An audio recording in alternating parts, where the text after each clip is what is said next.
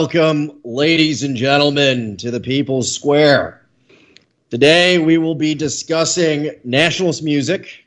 Uh, with me here is uh, Fred Durst himself to talk about the new Limp Bizkit album. Um, you guys saw that, right? Limp Bizkit has a new album. Yeah, he looks like uh, Julian Assange now, from what I heard. well, from what I hear, it's the best one yet. So uh, go catch that, ladies and gentlemen. No, but uh, we're actually going to talk to guys here about uh, his up and coming National Socialist black metal label. Um, it's called Veni Vidi Vici, and uh, he's got a few bands. He's got um, uh, already has a different uh, musical acts that he is collaborating with and has collaborated with. Here's one of them. It's called Blood Libel the song is titled Diverted to My Donic. So, uh, how about you play that, Frank?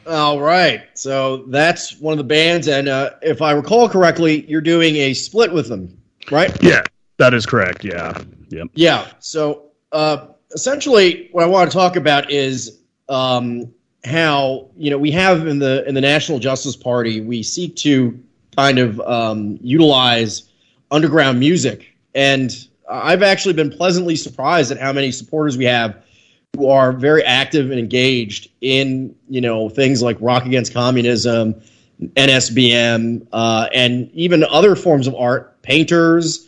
Uh, you know, at the last event, we saw tons of, of wonderful uh, like oil canvas paintings and so on. Um, so, what what's your what's your main motivation for you know your art? What inspires you? Um, essentially, my main uh, motivation is it's evolved over the years. You know, being in a scene like a black metal scene. Obviously, when I was younger, might have had different motivations, but uh, I've always uh, wanted to um, kind of take this more aggressive music and once I got more into the nationalist uh, side of uh, things, you know, kind of focus more on that uh, message uh, and get away from more of the negative aspects of uh, this type of music.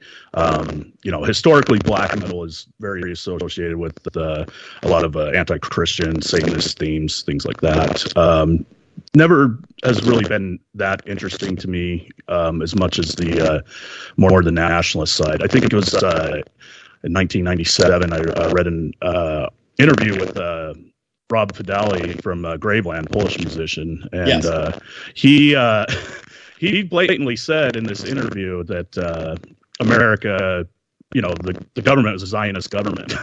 you know, it is it was run by uh, you know foreign uh, yeah. influence, and and that to me was at the time. I mean, I was I was just a teenager, so I mean, it was very very striking. And then also. Um, you know, uh, bands like uh, Grand Belial's Key, uh, Goslant, and a lot of other nationalist bands have always been huge uh, influences, and a lot of stuff going on over in Europe. Um, and, and as well as, you know, you, you always tend to rub shoulders or, or elbows, whatever you want to call it, uh, with uh, RAC bands, you know, and right. they, they, were they were always a little bit more overtly political historically. But uh, that's yes. main, my main motivation lately is to bring more of an uplifting. Um, you know, uh, nationalistic sense uh, for you know people of European descent uh, mostly, um, and that's that's basically it in a nutshell. Well, you know, the the thing about Satanism is mm-hmm. that you know when when you have someone like uh, was it little little little Nas or something little little Nas X, right? And uh, he's getting butt fucked by Satan, and it's like this, and it's on MTV. Then it's not cool anymore. No, it's not cool. Like it's not. It's not. You know, it's not rebellious. The whole point of metal music, typically, and uh, a lot of these underground subcultures, is to be rebellious. And uh, you know, it's not the only thing, but that's what appeals to a lot of teenagers. You know, when I was a when I was a teenager, I used to love Black NSBM. I used to love Der Stürmer, Grand Belial's Key. Graham Bilowski was actually from uh, not not far from where I'm from, New York City. Mm-hmm. Uh, and um, you know, th- this was like very edgy at the time, and it was actually, I'd say, 10, 15 years ago, a huge part of the black metal scene. It seems that now the black metal scene has become kind of um, turned into like a hipster um, sort of uh, uh, you know uh, single serving uh, consumption device that they play as black metal people and then they move on to other things and so on, right?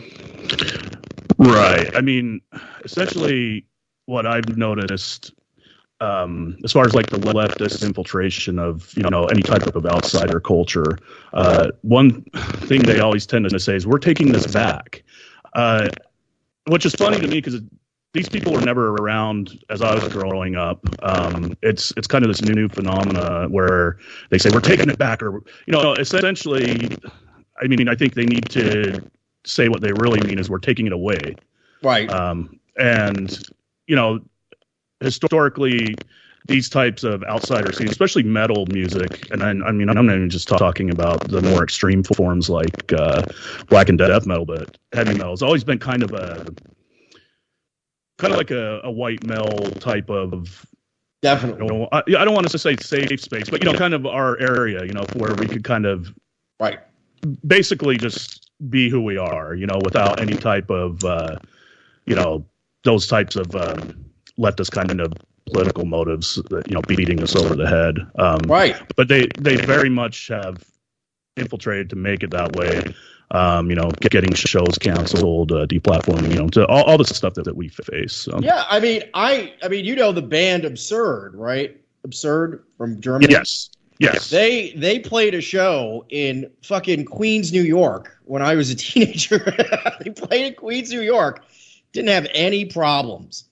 Now you have more tepid black metal bands that's, that have like somewhat World War II style themes, or they use an Iron Cross and they get all these Antifa types canceling their shows at venues where I had I've personally seen openly NSBM shows at uh, in the past. There's venues in, in Greenpoint, Brooklyn, and so on that they have total control over that have become these like weird woke things. And another thing that's very new from what I remember is um, Antifa black metal, like openly Antifa black metal this is something that I saw Vice magazine trying to make take a few years ago, and uh, there's a few bands involved.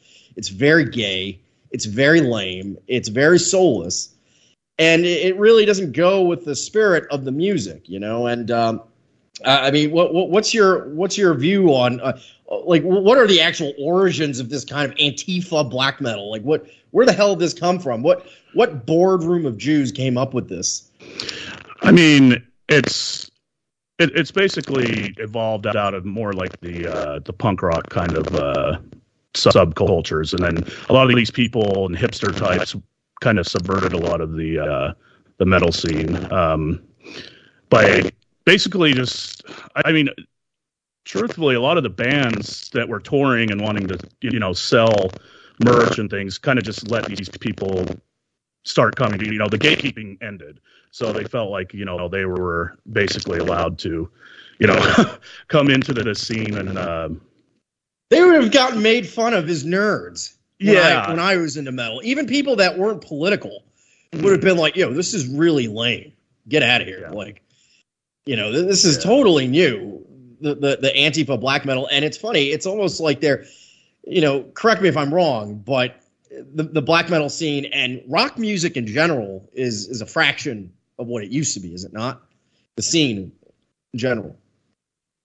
Pretty much. I mean, it's you know you hear that a lot that you know this type of music is is dead, and you know there there is no mainstream support for it at all. So it's always so you know it's always uh, been more of an underground phenomena essentially.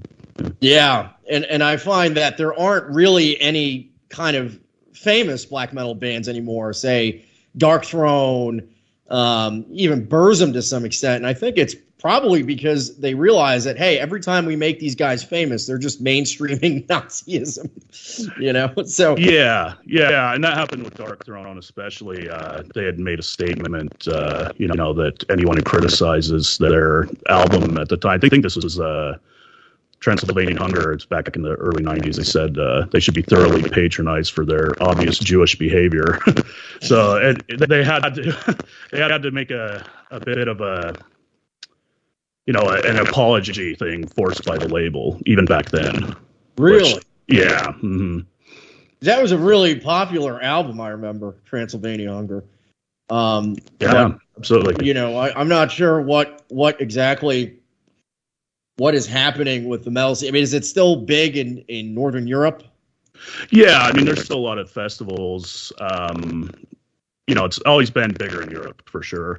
Um, some of the festivals in Europe uh, actually will openly host, uh, you know, National Socialist black metal bands. Uh, I believe uh, there's been a little bit of controversy with the uh, fest in Finland called the Steelfest, um, and basically, you know, Graveland is playing Nokturnal Mortum. So a lot of these uh, whining Antifa types have, have uh, raised a furor over it, and uh, you you have bands uh, that are a little bit more apolitical or mainstream, like uh, Sodom, which is the old German thrash band. They they dropped off the fest. You know. They oh, they're not playing. They were gonna. I'm surprised They they, would even play with Graveland. Or uh, that's interesting. You know, I I, Yeah. re- I got uh, a few months back. I got an email from uh from I I, think I could say it from a guy uh, associated with Sunwheel in Katax, Kataxu Mhm, uh, yeah, from Poland. sure. And I was shocked. You know, I I was almost so. so it's a long story why he was emailing me, but he's apparently a fan of mine, which is really funny because I used to love Sunwheel uh, Yeah. when I was younger. Really, really like obsessed with them, and I never thought I'd see the day where this guy would be emailing me for something. It was a, a very uh, uh, heartening moment for me. But yeah, uh, I, I find though that uh, one thing that's changed in the last uh, few decades, guys, is that uh, it seems that music has been decoupled from politics in a, in a sense that now politics is the main attraction in American culture. Now, I remember many many years ago, if you were promoting radical ideas or nationalist you know nationalist views, the primary way of appealing to the youth was to put it in the form of rock music.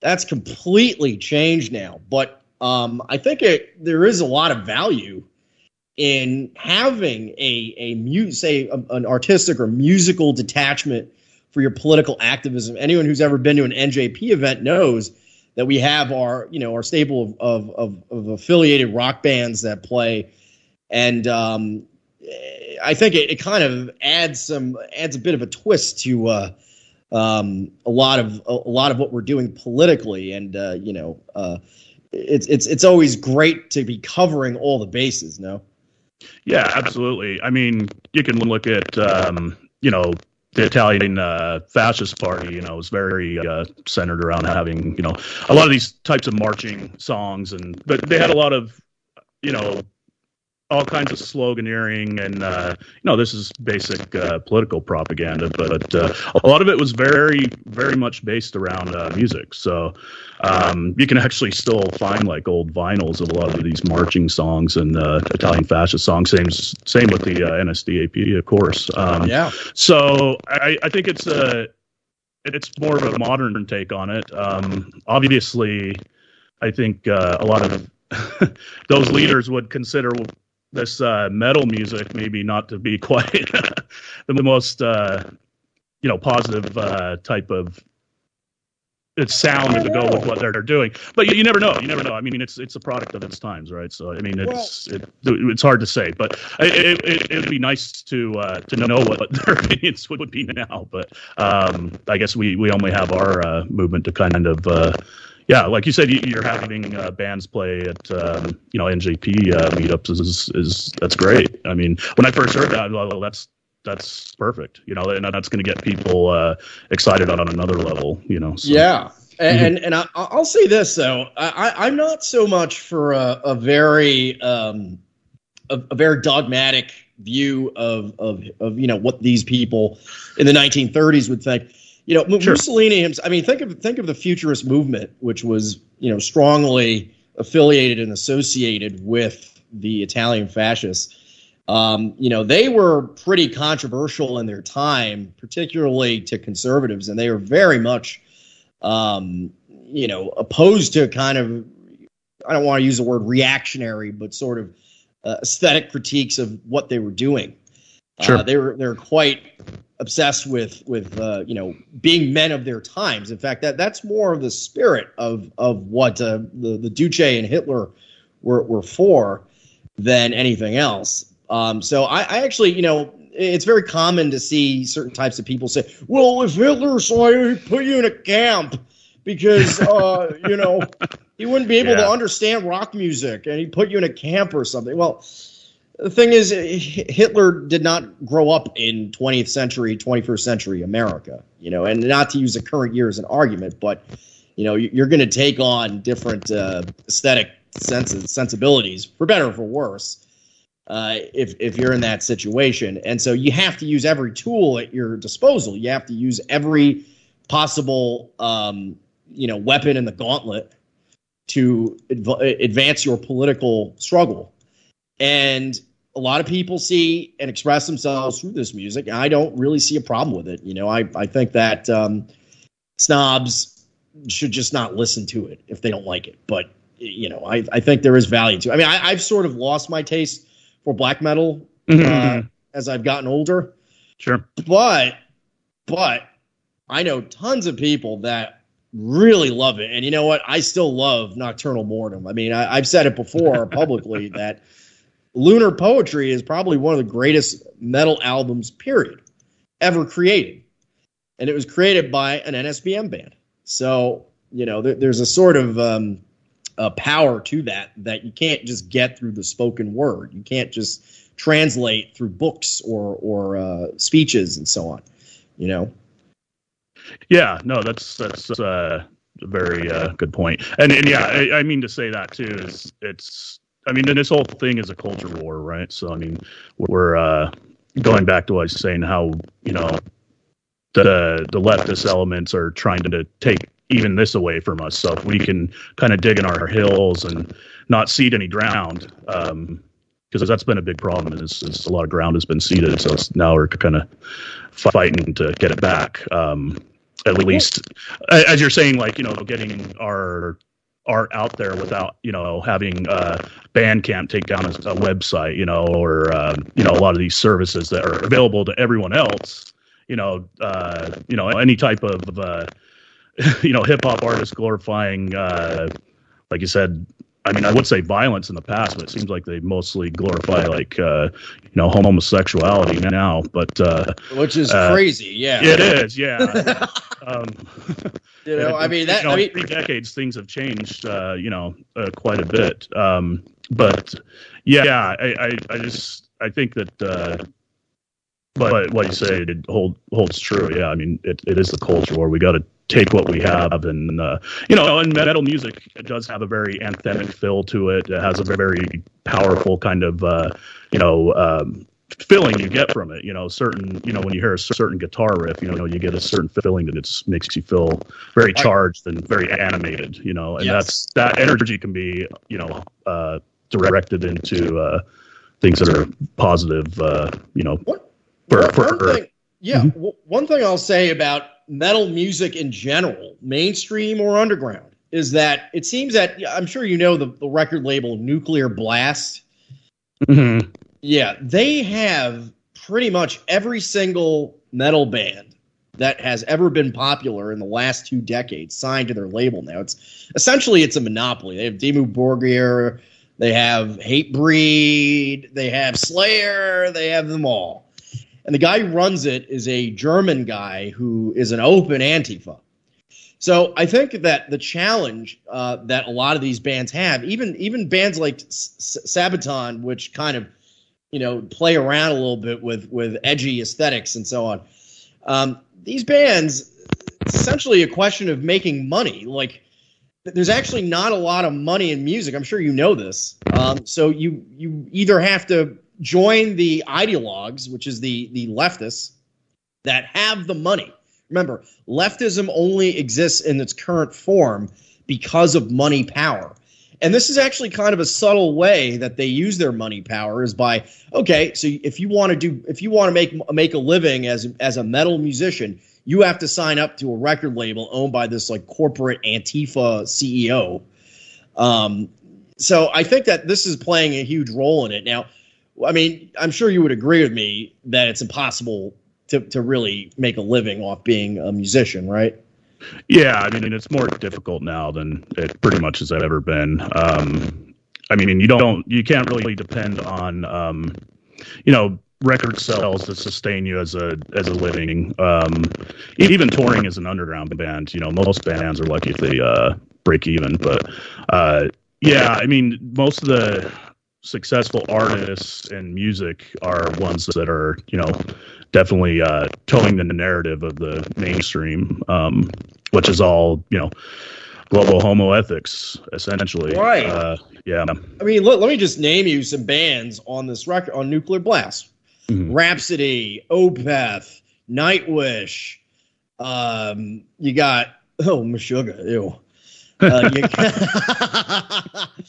you got In Flames. I mean, I remember going to an In Flames concert about 11 years ago, and it was packed. It was absolutely packed. It was like it was like one of those situations like the Astroworld concert where oh, people wow. were getting trampled and shit.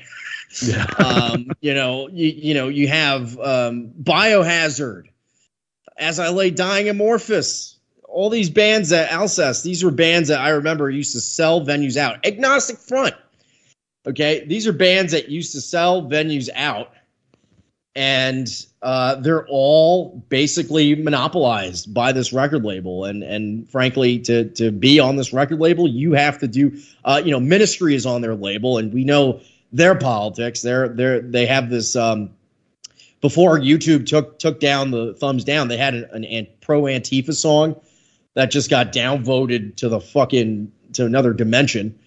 Um, and and so you know this is how they they consolidate their power. They w- once these these things become niche and less say populist or popular, they consolidate them and they turn them into kind of niche leftist um, vanity projects.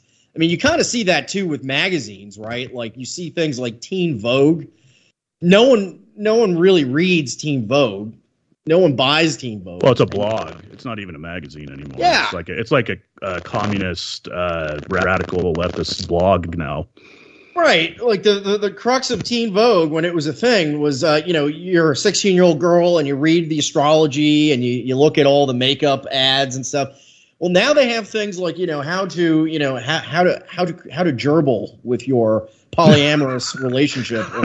they have like guides like that, and, that, and that's because no one's reading it. So it's basically uh, it's basically a vanity project for some Jewish executive at Condé Nast's daughter. Like that's yeah. that's really what it turned into. And metal music is no different now.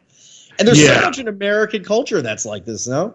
That's true, and you know, and a lot of those bands that, um, I mean, most of them, you know, some of the ones you mentioned are going to be apolitical. They're not going to really have, but they're going to go out of their way to not be controversial. Um, but when they get in these spots where, like, you know, uh, supposedly, uh, you know, someone threw up a, a you know a Roman salute picture in 1996 or someone was wearing a Confederate flag T-shirt, you know, 10 years ago, then that's where they have to, you know, toe the line, uh, the the narrative. Otherwise, you know, then then they're canceled as as it goes. So.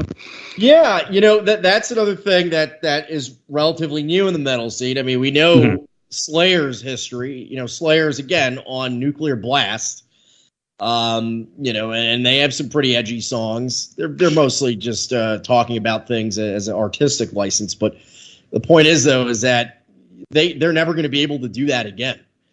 Yeah, exactly. And well, the the thing was, is, uh, we we actually made a joke where we should, you know, rewrite the lyrics to Angel of Death from like a revisionist standpoint, you know, the Angel of Life and how Mengele had, uh, you know, cured people of uh, you know tuberculosis or typhus or whatever it was, and you know uh, help yeah. help that one girl. I, I can't remember the the little girl ended up uh, saying she, he did weird blood experiments on her, but actually yeah. saved her life or something like that. you also have something in there about the maternity ward. Yeah. You know, yeah. have, have something the soccer team, swimming pool. Yeah. yeah, I mean, this is actually uh, um, sort of a. It used to be more acceptable to to kind of um, uh, traffic in Nazi imagery. I remember I in Manhattan when I was a, a, a young lad. I went to uh, the 34th Street Mall, which is now basically just some kind of uh, you know some kind of tax write off or something for people that own it. But um, back then it was uh, you know full of stores and such, and I bought a Slayer T-shirt in there that is the Reichseagle holding the Schutzstaffel rune, like the S rune. Mm-hmm. And uh, I used to walk around in that thing, and I, I bought it mostly because I like that that that uh, symbol. And uh, people used to be like, "Oh, that's an awesome shirt. Where'd you get it?" And, and so on. You know, now if you walk around Brooklyn with that shirt, you're going to have to fight people with that Slayer shirt. You know, and so the world has changed quite a bit, and I think it's because I don't know if you agree with this. I think it's because the stakes are higher. You know, back back then when I was just doing you know listening to NSBM and and doing the skinhead thing, I never really you know on some level I never really took in retrospect I never really took it as seriously as I do now. Mm-hmm. And the reason I didn't is that the the idea that we would one day have uh, you know, a, a sort of almost mass popular movement where, you know, even on Telegram, there's like 13, 13,000 people like are subscribed to my Telegram. Like all that was unthinkable back then. So because the stakes are higher, that's why they censor and oppress us more, you know? And so I think that it, when I, when I look at the state of free speech in this country, I have real mixed feelings about it because on the one hand, there's less freedom than ever. But on the other hand, there's a bigger audience for this kind of stuff than ever. I mean, do you agree with that? Yeah, I mean, there's definitely uh, a lot of people within uh, the scene who are willing to support it and go out of their way to do so. Uh, but it is definitely made more uh, difficult by you know things like uh, saying your PayPal gets taken away and you know uh, online payment processors. Uh, but I mean, when I started in this scene, I was I was sending money orders and cash and stuff all over the world to order records. So, I mean, with a little bit of you know extra effort, it, it's not something they could stop completely. I mean, it only takes someone who has like a five hundred dollar computer to make music these days. So it's, it's going to be really hard to s- completely silence anyone. But uh, it, it's you're you're definitely up against a wall in, in that way for sure. Yeah, I mean, I, I remember that you know so certain people had they they did like the distro as a side gig, but um they you know we had a we had a guy from New Jersey maybe you might know him but um his record label he had a metal record label he was targeted by anarchists. Oh, Elegy. Yes. Yeah. Mm-hmm. And uh you know back when we were on on YouTube we uh we interviewed him he came on my show mm-hmm. and he got a massive outpouring of support despite losing his uh, PayPal and uh, payment processors. And the reason for that is that the people that support this style of art or these kinds of politics are willing to go and sign up for Bitcoin or even mail you cash in the in the in the mail, you know, uh, right. for your music. And and a lot some of them might not even listen to the music. They just want to support good people fighting for free speech or or promoting good ideas. And so it's not the same for us as it might be for some of these uh, bands that have signed up to again a nuclear blast who actually might just be casual fans. So I think in the end, at the end of the day, uh, it all kind of evens out, right? And uh, and so I, I don't think that the payment processor issues and uh, the censorship being banned from Bandcamp and things like that are, are having the same impact that they might have when they first hit us with these things a couple of years ago, right? Yeah, definitely. I mean, it's. Uh, I mean, I, I I haven't seen it really ramp up the way it has. I mean, I'd say maybe in the last four years, it's just gotten worse and worse. I mean, there, there's so many uh, you know chat groups around there that where they just are looking for bands that they could go report on Bandcamp or you know get PayPal or you know or try to get concerts uh, shut down. And you know, when a band announces a tour, like uh, you know, like the Swedish band Marduk, for example, they have some you know very mis- it's it's military history kind of stuff on the World War II side. But the fact that they sing about you know the Wehrmacht. They they get you know the cancel treatment you know now they, they can't play in North America and, and things like that so Marduk huh yeah Marduk is is definitely I saw you know, Marduk as, as, they say, the, not safe. I, I, saw Marduk at the Gramercy Theater in mm. Manhattan ten or twelve years ago, and I went with with a, a group of Polish skinheads, and uh, we didn't have any problems there. There was no issue whatsoever at the Gramercy Theater in Manhattan. So the fact that now they can't even play anything in North America is actually very, very new. Um, now, do you feel like I do? This is a little bit off topic, but do you feel like I do that uh, some of the momentum that the anarchists had, say, two years ago, uh, is starting to die down a little bit? I mean, it feels like they're they're losing yeah. steam, losing energy. The libs, the liberals that really enable them through the the New York Times and the political structure of the country, they're kind of starting to ignore them a little bit and kind of being less hysterical. And I find that it's probably because Trump's out of office. Um, and I think Trump was a kind of a polarizing figure in the sense that he activates liberals to become yeah. more extreme. But I feel now that a lot of the anarchists, they seem to be, you know, one number one, they seem to be cannibalizing each other. I mean, I was mm-hmm. talking to Mike the other day about anti-fash Gordon uh, threatening to sue the Torch Antifa network and threatening to dox them. And then you have other instant, instances of, uh, you know, the, the, John Brown Gun Club. It recently came out that they were just riddled with FBI informants. And so th- right. there's just like a lot of, of issues going on with the anarchist scene that seems to be kind of, uh, you know, well, they're, they're suing down. each other. They're starting to sue each other. you know, yes. There's, uh, uh, so yeah, I, I, you're absolutely right with the, uh, uh, cannibalizing is the best term to use. Uh, right. I mean, they, yeah, it's waning. It's waning, and uh, they and I mean, obviously, the election was a big part of that, and the fact that uh, I mean, what's interesting now is all the uh, court cases that are going on. They're kind of keeping um, things, you know, more or less. Uh, that that's kind of focusing some of the ire of some of these, you know, shit libs and uh, you know. I don't even see the Antifa commenting on a lot of that stuff, though. Really, um, it's mostly just like they're busy. They're distracted with their pers- personal battles. Yes, they yes. are, and I, I think to some extent, you know, the Department of Justice under Joe Biden doesn't want these people out there as a distraction. I, I do think they're under some degree of uh, FBI and police pressure, not to the same extent that you know nationals are, but they're under some pressure because the the, the Jews and the government are, are simply like okay, the white nationalists are not marching in the street. We don't need you anymore. So they're going to fold them up and put them back in the drawer. You know, uh, they don't need them anymore, and so this is part of it. I mean, we saw, you know, you were talking about the trials going on. Mm-hmm. You know, the FBI had like like like drones spying on the riots in Wisconsin, filming absolutely everything with these drones, and yet no criminal charges for the anarchists. So, what does that tell you? Well, it tells you that the FBI is watching them. They're just not uh, charging them for the violent things that they're doing.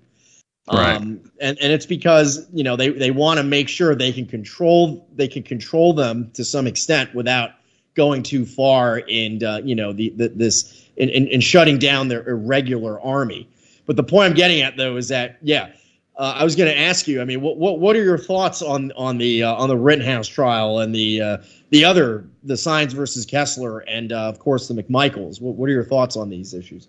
Um, I mean, obviously uh, the Rittenhouse uh, trial, I think is going a lot better than I expected it. After you know the the whole Chauvin mess, um, I was thinking, you know, oh, they're, they're going to railroad this kid. Just like, but it seems like he's getting some good, you know, fair. You know, uh, treatments from from the, judge. Um, you know, a lot of the uh, obviously a lot of the witness testimony from the um, prosecution side is just it's not going well for them in a lot of a lot of ways. So um, I'm little, I'm definitely more optimistic about it now than before it even started. Um, as far as uh, Charlottesville, I kind of knew it was just going to be kind of a political. You know, the Sines versus Kessler was going to be more of a political kind of. Uh, Granted, I mean, it like Mike said the other day, he, it's amazing that they dismissed him because I mean, imagine if he was in there saying what he wants, like him cross-examining uh, Lipstadt, you know, been, oh yeah, that would have been worth it alone. But uh, I think you guys were talking about that the other day. But um, yeah, it's it's you're seeing a lot of people you didn't expect to do well you know do well um, so that's yeah. good and uh, as far as the uh, the McMichaels uh, but the the Arbery thing uh, I don't know. Uh, that one looks a little more dire, to be honest, at, at yeah. least from what I could tell. Um, I'm no legal expert. I don't really have the best uh, way to interpret a lot of what happens in a courtroom, but uh, well, just I'll, from I'll an you. outsider point point of view, yeah. somebody who's not really up on a lot of the how. I'll, you know, I'll tell you this. Yeah. I'll mm-hmm. tell you that one thing that's important is that the half of a court battle happens outside of the court. And so the in the case of Kyle Rittenhouse, he's got everyone supporting him. Okay, that mm-hmm. is a high profile case where every there it's not controversial right. to to say that he committed self defense. And I'll go one further and say it's not really controversial to say that that like most people in America want to see Antifas get shot. I mean that that's that's just my my humble opinion from talking to people in my day to day life, even people that are not particularly political. They saw a bunch of freaks uh, going around rioting, chasing people down, beating them up, and they saw someone take take the law in their own hands. And so you have a situation like that guy, um, uh, what Bernie Bernie Goetz in uh, in in New York City. Mm-hmm. It, it's kind of a similar vibe there, and and even if if some of the mitigating factors that um, vindicate Kyle Rittenhouse weren't there, I still I still think that he would have uh, he would have been able to probably beat his charges. I was always frankly optimistic about that. Now, Sines versus Kessler is different. The institutional conservatives and MAGAPEDs and all the big blue check marks uh, that claim to be populist and care about free speech, they're completely ignoring it. However, on Telegram, we are fighting that battle. We're, we're, we're keeping a close eye on the proceedings. We're all listening in. Uh, the Anti Defamation League was even complaining to the Washington Post yesterday that they, they they're mad that the trial is being broadcast over the phone because you know just like with the Rittenhouse thing, being able to see the facts as they unfold is an enormous benefit to people being politically persecuted because the facts are all on our side. It's a matter of the media spin that they put in the middle of it. I mean, the fact that Sines versus Kessler or the Rittenhouse case are even going to trial is purely product of a media created narrative, political narrative, political persecution. So they're complaining about that, which makes me think, you know, the fact that they're preparing the sour grapes for the big wine uh, in Sines versus Kessler tells me that they're getting nervous that a lot of these defendants are going to get either you know found not liable or they're going to get a mistrial. Mm-hmm. Now, here's why I agree with you on um, um, the McMichaels. The McMichaels don't really have anyone focused on their case. So that's the first thing. No one is talking about that case other than people hostile to them, uh, including us. And it's simply because we don't have the resources to cover Sines v. Kessler and the McMichaels at the, to the same degree, right? Because it's being broadcast on television as well. Um, so you have that going on, and then you have when it comes to you know something that's a cut and dry act of self defense. Someone goes for your gun, tries to take it, and gets shot in the process. Cut and dry self defense. Uh, you know, Georgia citizens arrest law. They got all the laws and facts on their side, but unfortunately, um, the fact that it's two, it's tr- three whites versus, you know, one black that got shot means that conservatives will not touch it, right? If Kyle Rittenhouse had shot three blacks, they wouldn't be touching it. Just like they don't touch the McMichaels, they they won't go near it. And we don't have the same resources because of the the the the uh, urgency of Sines versus Kessler. We don't have the same resources to be making that the number one issue on our uh, social media platforms and building up the momentum in their defense, putting the facts out. So, uh, you know, just today I saw that, you know, Reverend Al Sharpton and Jesse Jackson are sitting in on the uh, on the proceedings in uh, the McMichaels trial. I don't know if you saw that. I mean, it's really, you know, the, the the defense actually did a good job, and they brought it up and they said these black pastors are trying to intimidate the jury. They said it like that. and so, you know, maybe there's just people in that jury which is actually mostly white from what I hear, that are just you know sick of of this of these racial politics. Whether they get um, whether they get um, pointers or they get uh, pointed in, in, a certain direction by their conservative gatekeepers or not, some of those um, people in the jury for the McMichaels trial may actually sympathize or just saying, you know, I'm sick. I'm sick of these people too you know, and and and stick with the principle of self defense in this case. I mean, do you think that's possible? Hello? You got it? am I uh No, we're still here. Oh. Is uh Gaius off? Is it working now? Sorry, yeah. Sorry. I, yeah, they're again some some kind of audio issues. I guess they're uh uh, I can see in the chat. So, someone in the chat, someone, someone in the chat said uh, that this is what happens to your voice when you sing black metal. So. Yeah, that's that's very true. Yeah, I'm going low fly here, so yeah, people will just have to, to deal with it. But um, maybe when we take a music break, I can try to uh, rejoin the call or something. But um, going back to your question, is I mean, overall, it's what what what I like, what I've seen is people are doing. A lot of people are talking in the chats about like calling in and listening to Sines versus Kessler. You know, because that's the only way. You know, because they have a call in that you can do where you can actually call in and listen to it live. You know, kind of over the phone. And so people are staying informed, like you said, and using Telegram to their their benefit uh, to spread the word out there. Um, you know, to get away from the the lying uh, the lying press, as it were. Um, but uh, yeah, it, it's it's amazing to see you know everybody being engaged and and trying to um, you know get the, the real narrative out, there. Um, but yeah, that, it's definitely one of those things where like in the McMichael's case, they just don't have anybody that's really behind him like Rittenhouse does, where he has a lot of you know normie conservative conservative type of backing. Um, you know, and, and and a lot of that is racial, obviously, um, yes. because of who the victims are versus you know who who they are not. right. um, and, and, and you know they brought up a good point on TDS uh, the other day about how um, you know they they won't say anything about uh, you know Rosenbaum's uh, tribal affiliation because you know they, they only want victim ex you know um, exclusive exclusiveness. You know, so it's Yeah. like, if it's not you know only them, then they, they don't want anything to do with. it. They don't want to really say. I, I, I think they're they they're not going to bring that up at all. At all obviously, um, not even in the press if they haven't by now. So.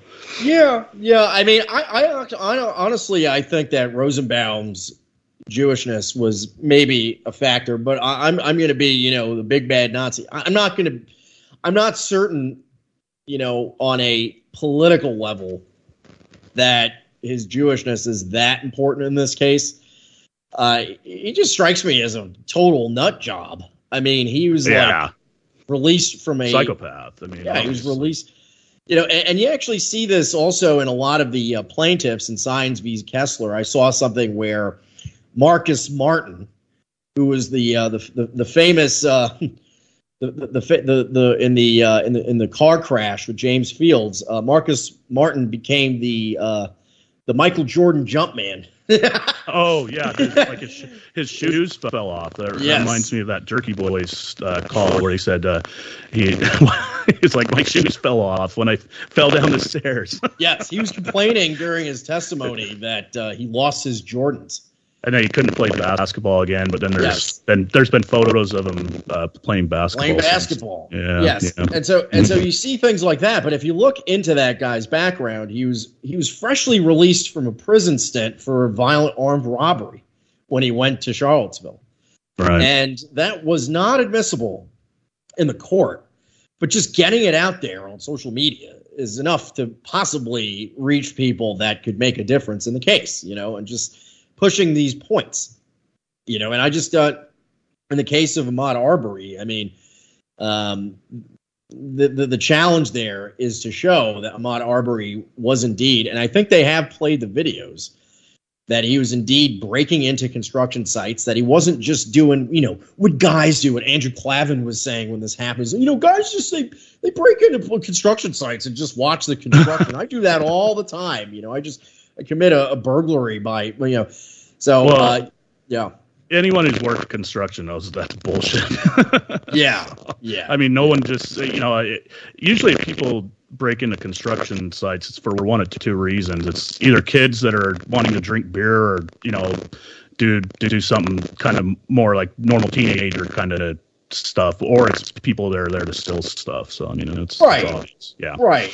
And so that that that argument, I don't know if it's going to work, but you know, No. it has been confirmed that Arbery is the man on the foot on the surveillance video going into the construction sites. Uh, it has been confirmed that the neighbors contacted the McMichaels uh, when they saw him leaving one of these sites. Um, and so all, all the facts are there, you know, all the facts are there. But, you know, it's a matter of, you know, I think Cantwell in the Sines versus Kessler trial is uh, really taking these these uh, lessons and putting them into practice. Is that a political trial requires a political defense. You need the legal arguments, but you also need the political defense.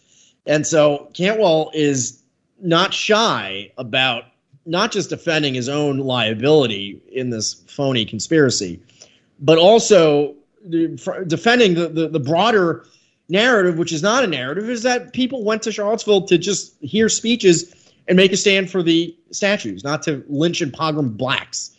Okay, that that's another thing that that Cantwell is really doing very well. And you know, I saw him uh, or heard him today uh, dealing with Peter Simi, who is using like something out of a BitChute video. Like he's talking, he's talking about the the defendants like they're like the Illuminati, where they have like a, a, a secret numerical code that means something completely different from what they do in public, and they do these gestures to each other to to give each other orders to commit crimes. And it's total bullshit. And uh, you know, Cantwell's moment when he said, "Oh, you know," he's talking about weev. You know, Mhm. and not to not to get into that, not to stick my schlong into that beehive, but uh, saying so, so. You know, this is going on the record for when the juries are pouring over it when they're making a jury decision, a verdict on the case. It's going to be on the record with Cantwell saying, uh, "So you're telling me a Jewish neo-Nazi is behind a secret esoteric conspiracy to do Nazi to, to basically gas the K's, as they say. Okay, so you know you read that as a casual observer and you just laugh and you just vote not liable. You know that that's my optimistic view on it. I mean, what do you think?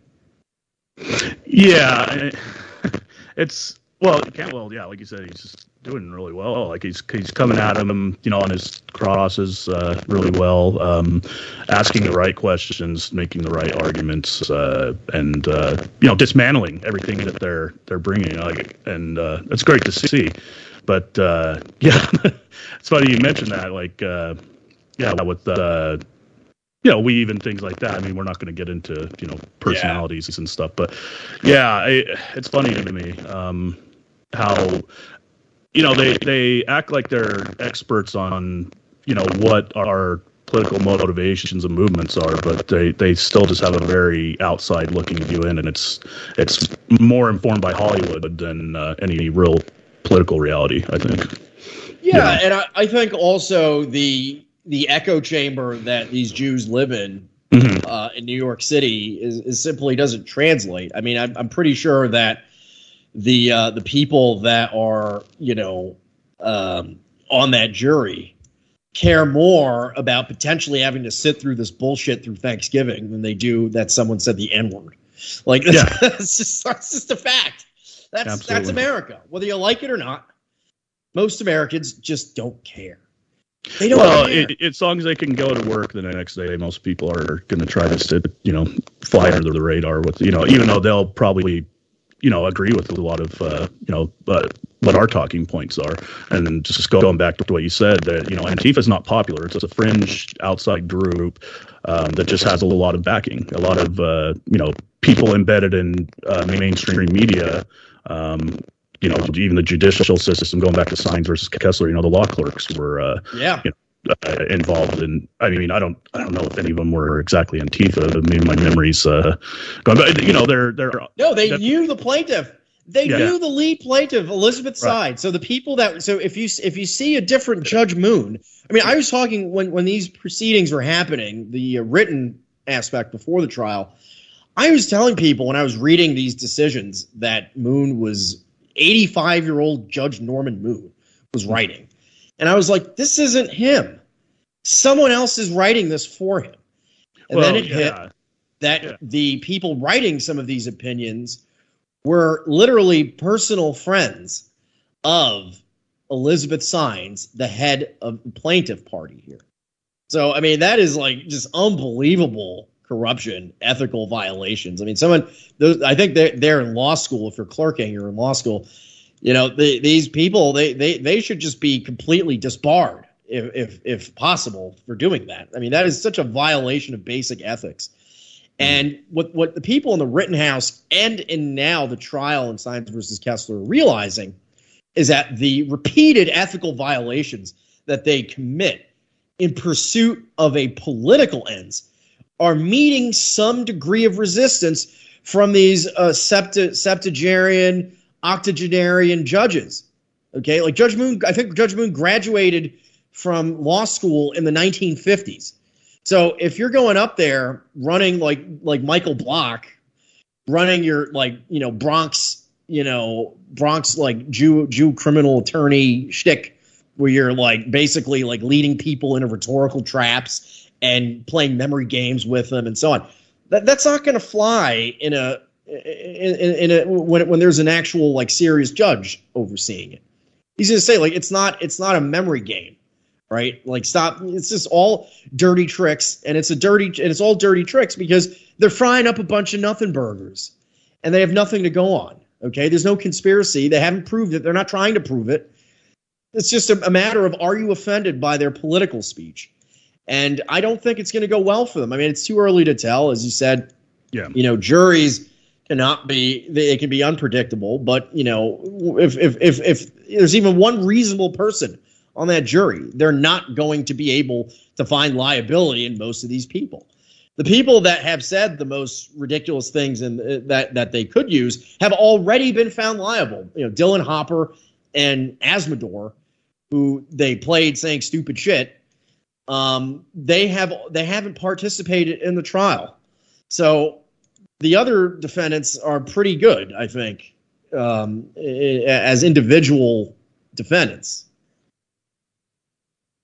Yeah, yeah, and and that was another thing too. They they were mentioning about the kind of the Fed posting kind of, you know, that was that was a bad day for for uh, the plaintiffs for sure with the with the um, the you just said his name, but uh, yeah, yeah um, bad with names. But yeah, I mean, he wasn't he he was basically just letting it fly, you know, and yeah. just didn't know how to handle the. Uh, you know the questions he's being answered. I mean that's going to happen though. You know some of these people are probably you know pretty intimidated by the experience. I mean you know it's what can you yeah. do? But uh, yeah, thankfully uh, you know there's plenty who aren't. Cantwell's, Cantwell, a, Cantwell's a pig and shit. He's yeah. having a blast and it comes through, and well, you know Nietzsche's happy warrior. They're mad in, about that. It, yeah, not only that. I mean he's currently incarcerated, so it's like what does he have to lose really? Yeah, this is like the highlight of his like last two years is his trial. And they're giving them a platform. They're, always talking about no platform. Well, this is their platform. This is like a, I mean, I, I wouldn't compare it to Hitler at, was it Langs, Langensburg or Lansdorf? Right. But um, I, I will say that it's not far from that. Okay. These people are being able to put their ideology out there. Um, they are making, they're, they're turning that courtroom into Jerry Springer.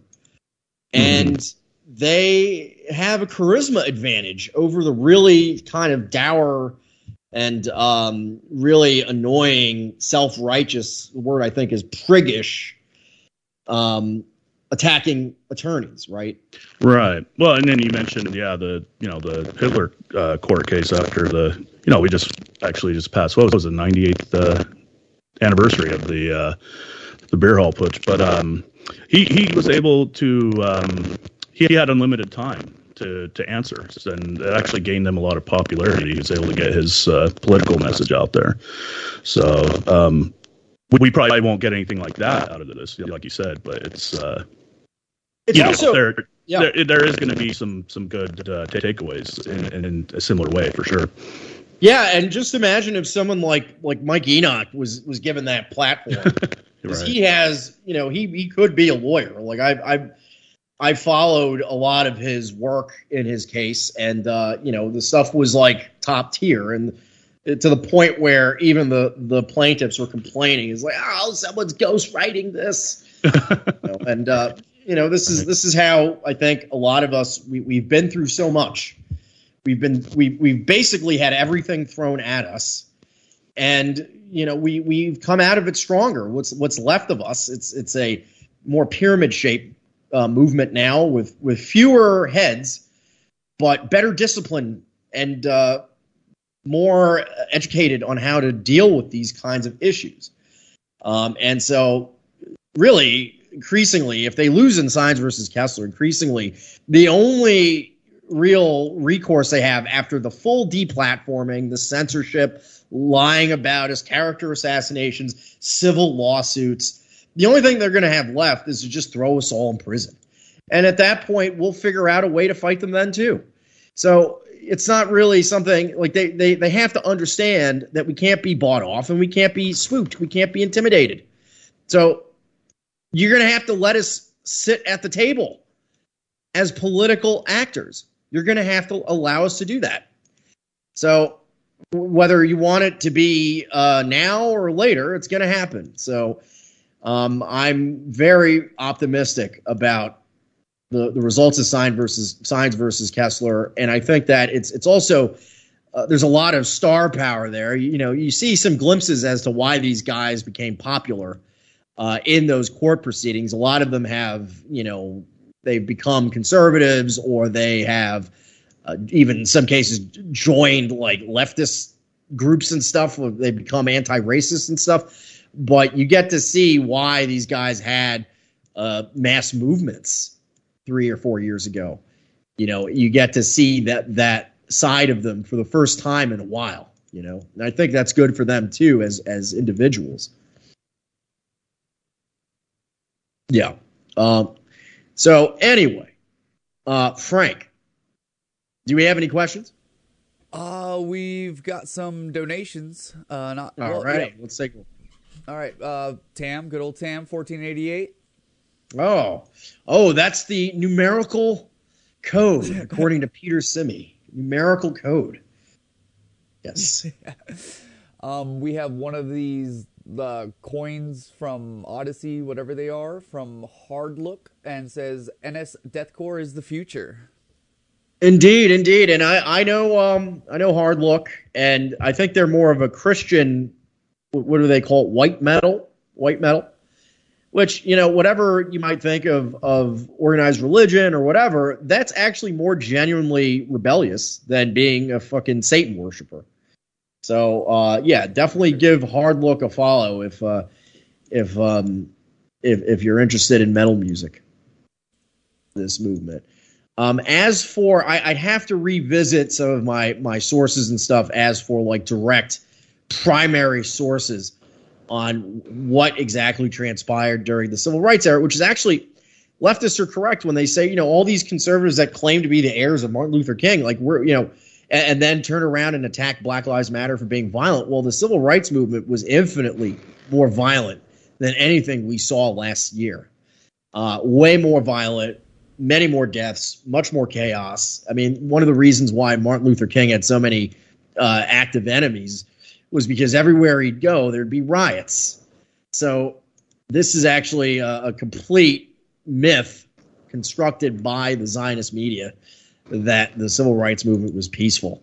It certainly was not. And if you actually talk to the people that were in the civil rights movement, like John Lewis, John Lewis, who marched with Martin Luther King, he died last year at the beginning of the George Floyd riots. And when he was asked about the riots, he was saying, Well, this is good trouble. This is good trouble. So the actual people that were in the civil rights movement all avow racial violence.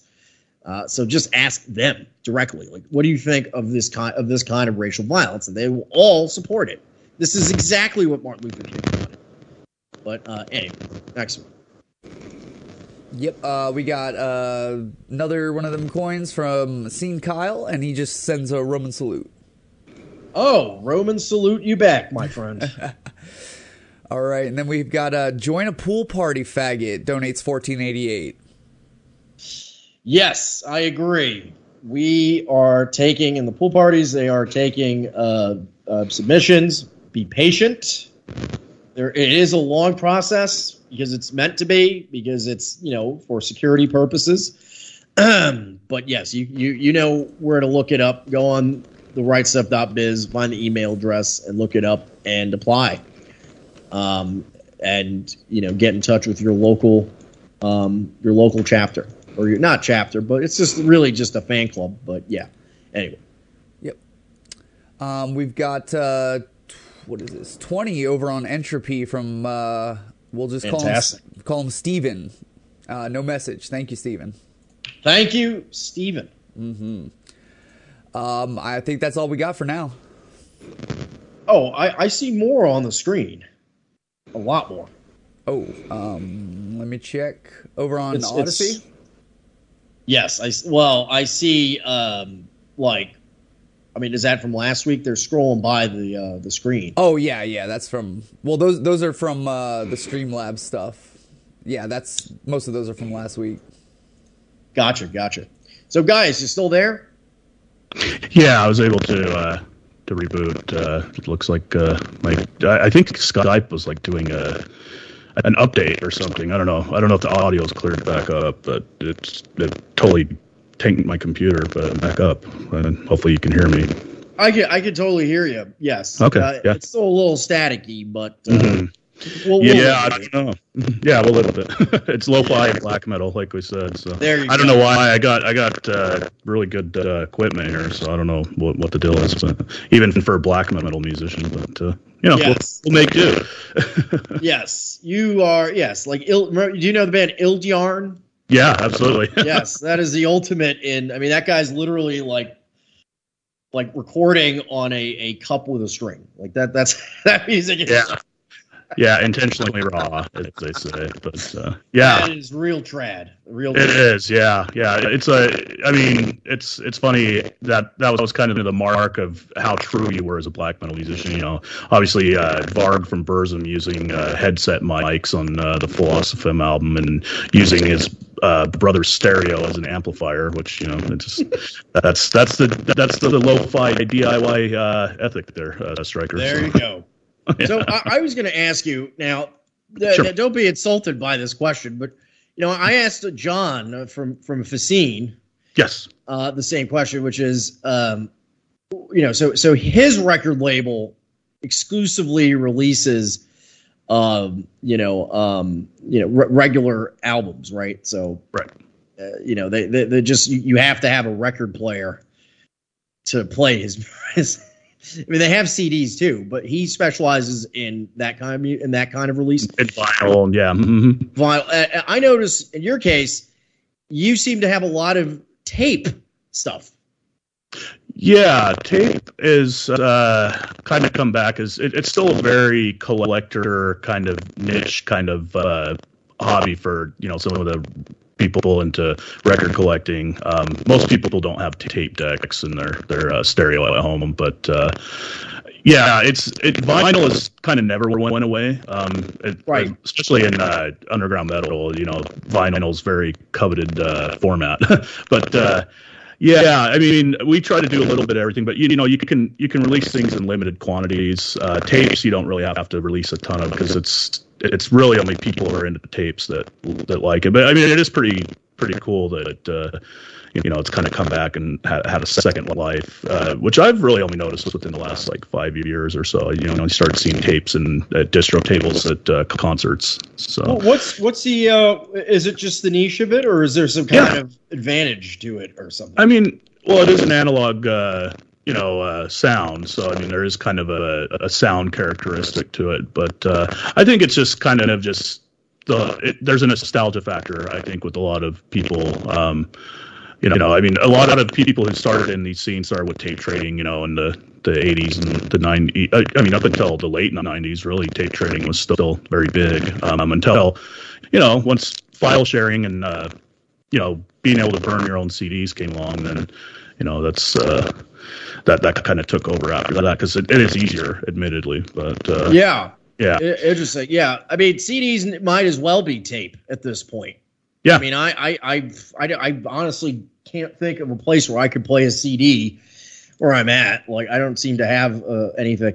My computer doesn't have a CD player. Yeah, and, and most people want to use um, streaming. You know, like whether it's like a, a like a YouTube Music type streaming service or um, Spotify, I guess would be the the biggest one uh, most people use. But again, you run into the issue of uh, deplatforming, so that's not open to everybody.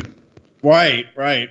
Now, tell me in general what you would recommend for someone who is not a a hardcore NS black metal fan, how how would they possibly get into it? What kind of bands would you recommend for a newbie? Sure. Um, I would. Uh, Nokturnal Mortum's a, a, great place to start. Um, you know, they have a lot of folk instruments. Um, yeah. And and a lot of the bands that have more of the uh, folk sound, uh, you know, because there's a lot of mostly from Europe, a lot of those bands, but uh, you know they'll bring in a lot of acoustic guitar and you know, uh, keyboards and kind of a little more on the mellow side, not so uh, abrasive or lo-fi or aggressive. Um, yeah, Nokturnal Mortum is a good. Uh, Dub Buk would be another one. Um, I would say. Um, these guys have actually really, really good uh, production value, but uh, Wolfnox from Greece. In fact, the, the Greek. Oh, I love Wolfnox. Yeah, Wolfnox great, and you know, uh, Der Stürmer and Wolfnox, uh, they're kind of tied together by. Uh, I actually Memphis, met the Der Stürmer guy in uh, in in, uh, in Greece once. Yeah, and those guys are. Guy. Yeah, very interesting, and they're very politically nuanced. They, you know, they're they're revisionists. They're, uh, you know, they don't just, you know, slap a swastika on it and unironically oven post, you know, nothing like that. Well, but, let's let's. I mean, Der Stürmer sort of does that. But they, well, if you read they, their lyrics, they, great, they, they, they do have lyrics. Yeah. yeah. they do. They do actually. I mean, but yeah, they do kind of have the the kind of uh, just throw it in your face attitude as well. But you know, yeah, and all these is, yeah. all these guys, you know, back when the Golden Dawn was a thing, they used to have concerts, um, you know, uh, backed by the Golden Dawn, where these guys would just perform their acts and stuff. Right. Yeah, yeah, a lot of them are, are were politically active and fighting, uh, you know, the, the battle over there for sure. You know, what it was. Yeah, Der, Der Sturmer, yeah. Der Sturmer has a great uh, song promoting Golden Dawn called Megali Hellas. Yes, yes, it's a fucking oh, awesome yeah. song. Everyone mm-hmm. should look that up. Der Sturmer, Megali Hellas. Yeah. Um, you know, and and you know, even though I have some strong disagreements with um, you know, you, you Ukrainian nationalism, mostly because it, a lot of it is bank back backed by America. There's uh, yeah, yeah. There's the, a lot of confusion there, but you know, they, the Ukrainian nationalists, like the, the black metal scene there is huge because of that. Yeah, and one of the bigger NS black metal festivals uh, was over there. Um, you know that that they I think they held at least three or four of them. But uh, yeah, absurd, of course. You know uh, that's, that's probably a good uh, intro band as well as absurd. Uh, some of the later material, um, not their early lo-fi stuff, but uh, I think a lot of people would like that, especially fans of like punk rock and uh, RAC type uh, would like Absurd. Um, Grand Belial's Key, I think, is a good intro band too. Oh, they're awesome. Yeah. Yeah. I mean, they're just it's it's just you know good stuff to put on. It's the the music's uh, really uh, well thought out, great riffs. Um, you know, so yeah, those uh, I think those are good. Uh, I, I think Tem- Temnozor, T yeah, oh yeah, N O Z O R is yeah. awesome. Yeah, and that, that's White of Thunder Roars is a great song. Yeah, and that's kind of going back more to the the kind of folk influenced uh, stuff. Yeah, mm-hmm. they they do a lot of Russian folk singing. Yeah, which at first kind of sounds, you know, if you have a, a, a like a, a, kind of audio audio version of a McDonald's palate, you might find it a little off putting at first. But if you actually sit and listen to it, it's actually quite beautiful. Uh, Russian folk singing. Um, yeah, but yeah, all, all, these bands are they're they're quite distinct in their own way. But yes, uh, so w- what's your take in general? Do, do, you see the NS black metal scene as ascendant or in decline? Um, I think there's uh. It's, not stagnant by any means. There's a lot of room for growth, um, which is kind of what you know. We're the labels that uh, I co-release with uh, like I was mentioning uh, earlier in chat, he's a Vinlandic Werwolf. Um, we do, you know, tape co-releases, uh, vinyl co-releases is planned, um, as well as a split with the Blood Libel uh, coming up. But uh, it's it seems like it's you know business is okay as far as you know people are still very interested in, um, but it, it's it, it, it definitely could use um, as much word of mouth, you know, underground. Uh, uh, ways of, of promoting it because uh, that's what we have to rely on. So you know that the more people know, I mean that's obviously a big reason uh, coming on here to just so people are aware that it's still out there. Because um, a lot of people probably feel like this stuff is defeated and and uh, you know just there isn't anything going on, but there is. Um, I, I, would like to see more uh, you know fests and concerts in, in the U.S. That's going to be something that uh, I think will you know, obviously we'll have to deal with uh, some sort of uh, vetting for, uh, you know, attendees and things like that. But uh, that's just how it is. That's how you have to operate these days. Um, you know, hopefully that changes. Uh, people respect uh, people's freedom of expression. Um, and hopefully we can see it grow. Um, and again, getting back to what I say, you know, with more of a, you know, an uplifting message for for our people. You know, um, you know, we got such a, a great history to draw upon um, for lyrical content and, uh, you know, just the aesthetic uh, overall, you know, presentation of, of this music. Um, that's, I think the more we, we focus on that and put that out there, um, it's, it's going to grow. Um, despite all the attempts at trying to, you know, keep it uh, under wraps by the usual suspects. Uh, that's I, I, think I think there's a lot of there's fertile ground. Uh, yeah, you know, TL, TLDRs. Uh, yeah, uh, and I think I think one thing I noticed too about these kinds of ideological or even nostalgic to some degree revivals of these types mm-hmm. of music is that you know contrary to what usually is the rule the newer stuff is often better than the old stuff and I, am thinking of a few bands like uh Fassine and Wellington Arms which we've interviewed yeah. um you know I remember when I used to listen to RAC many many years ago like a good 80% of the bands were awful like they're just not very not very good, not very good music. And and it's it's whatever it is. The music wasn't the point, but I find that the people that are reviving RAC now uh, are more ideologically sophisticated and better musicians. Yeah, yeah that's and that's a very very fair assessment of, of it as well. And I would say that even on on the you know the black metal side, it's like musicianship is, you know, start, I mean, we were joking about you know the lo-fi and DIY stuff, but, but I mean, it's it's it, there people are getting more interested in, in um, you know having more substance musically for, for sure, and then also a strong ideological you know uh, stance as well. Not just again just kind of just throwing. Uh, you know, uh, yeah. Divisions as your lyrics, you know, and right. you know, I mean, that's cool, whatever. I'm not going to knock bands to do that. That's cool if they, they want to do that. That's how they they get down. But uh, I, I think there's it's more um, important for, for people to get something out of the lyrics where they, they feel inspired again. Even it's, even fa- even fash wave, a lot of fash wave yeah. and even general synth wave that's mm-hmm. coming out now is genuinely better yeah. than 80s music. Like yeah, I mean, I mean lot, you know, we all know the great '80s bands, but like, let's be honest, like, there's a reason why 99% of '80s bands are not remembered. It's because they fuck they fucking sucked. So, you know, and so uh, the the fash wave bands uh, or, or, or musicians seem to kind of um, take the best elements of a- synth music from the '80s. Yeah. You know, um, I, I was recently, I don't know, this is a little off topic, but, uh, you know, I was thinking of of how this this fascist spirit has always been in these styles and genres of music. I mean, we can think of Joy Division, right? Sure. Um, I, I recently saw the the film Control, mm-hmm. which is about Ian Curtis, mm-hmm. and they completely papered over the fact that like these guys were trafficking in openly Nazi aesthetics. Like completely just just matter of factly just included, oh, there's a scene where one of the guys shows Ian Curtis the uh, the album cover, which is a famous the the Nazi drummer boy, and uh, they just didn't explain the context, didn't get into why they made that that way. They didn't talk about it. They just didn't even they pretended it wasn't even relevant, but there was a meaning to it. They also, by the way, showed Ian Curtis as a really awful human being in that movie.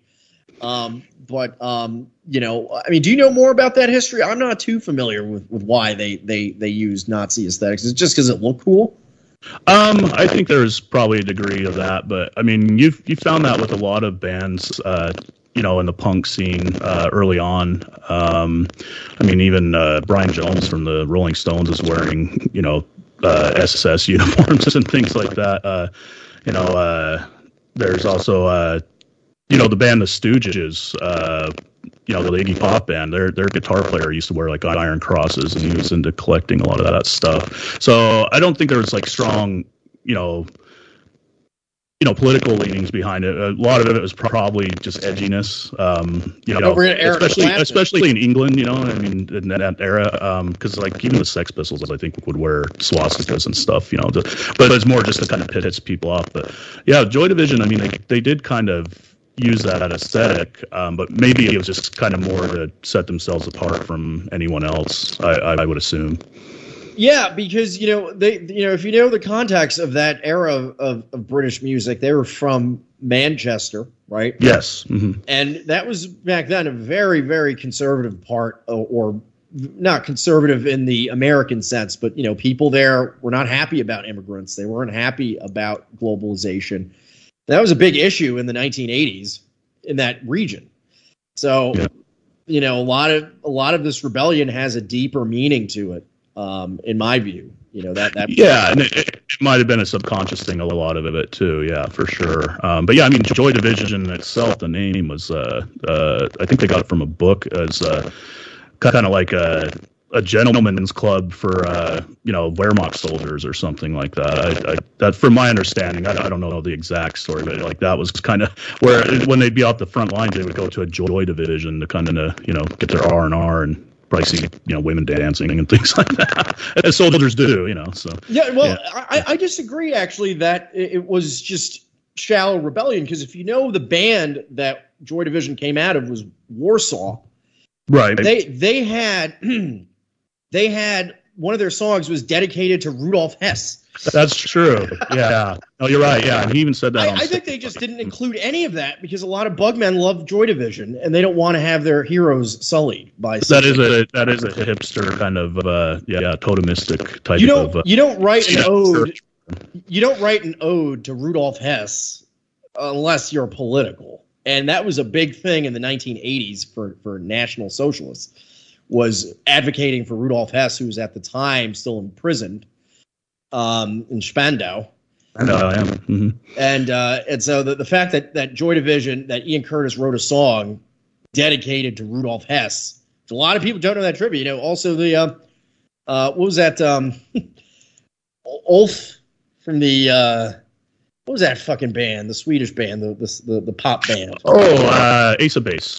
Yes, Ace of Base also started off. At least Ulf was a, a member of a Nazi band.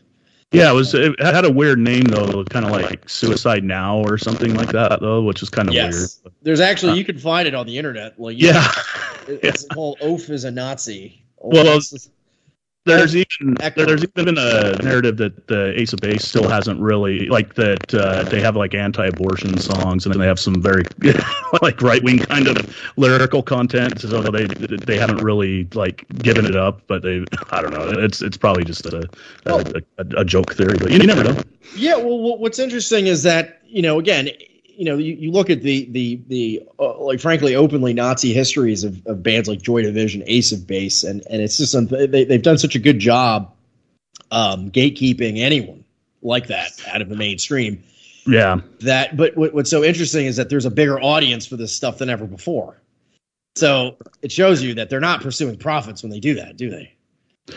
Definitely, and and, and you know it's it's it's funny we're talking about like you know bands that kind of you know had the imagery um, before you know kind of kind of even the um, genesis of this music. Uh, you know, like Death in June would be another one um, where you know they were getting their concerts canceled by Antifa like in the '90s. You know, before anybody. Yes. Them and Boyd Rice. You know, which you know everybody has their opinions on those guys, and they're they're not exactly like you know political um, guys, but they've used that aesthetic. You know, the the kind of the the fascist aesthetic and that that type of uh, imagery. You know, Totenkopfs and things like that. Yeah, De- Death in June. I remember uh, was a, was huge with hipsters in New York City. Yeah, huge. I remember like you know. Be, you know, I, I used to like Death and June a little bit, but like they they, they had a lot of fans that were were not political, who also didn't mind that they had openly Nazi aesthetics, and they kind of uh, championed that that aspect of the kind of postmodern hipster counterculture that was emerging in the 2000s uh, was was really like uh, almost pioneered by them. Now, what what whatever came of them? Um, I mean, as far as I know, they're still making music. I think they released some music recently. I, I think they're they're kind of their they've already hit their high watermark in popularity. Um, you know, I mean, they were actually really popular in England, and they were like on record charts and things that you know hit singles. But they're, they're more of like a dark wave band when they started. You know, they sounded more like a goth band, uh, and then they kind of moved into the the neo folk kind of thing. But um, I think that they're still around doing music. Uh, at least they release you know some records still. So interesting, yeah. Because uh, I, I was I always wonder because you know th- there is actually a bit of a detachment from what we're doing now to the old scene, right? There is mm-hmm. quite a, a, gap there, and it's good to have guys like you can kind of connect that a little bit to show that you know to show that this kind of uh, counterculture that's been sort of erased from memory, mostly because it was a lot dependent on access to YouTube, right?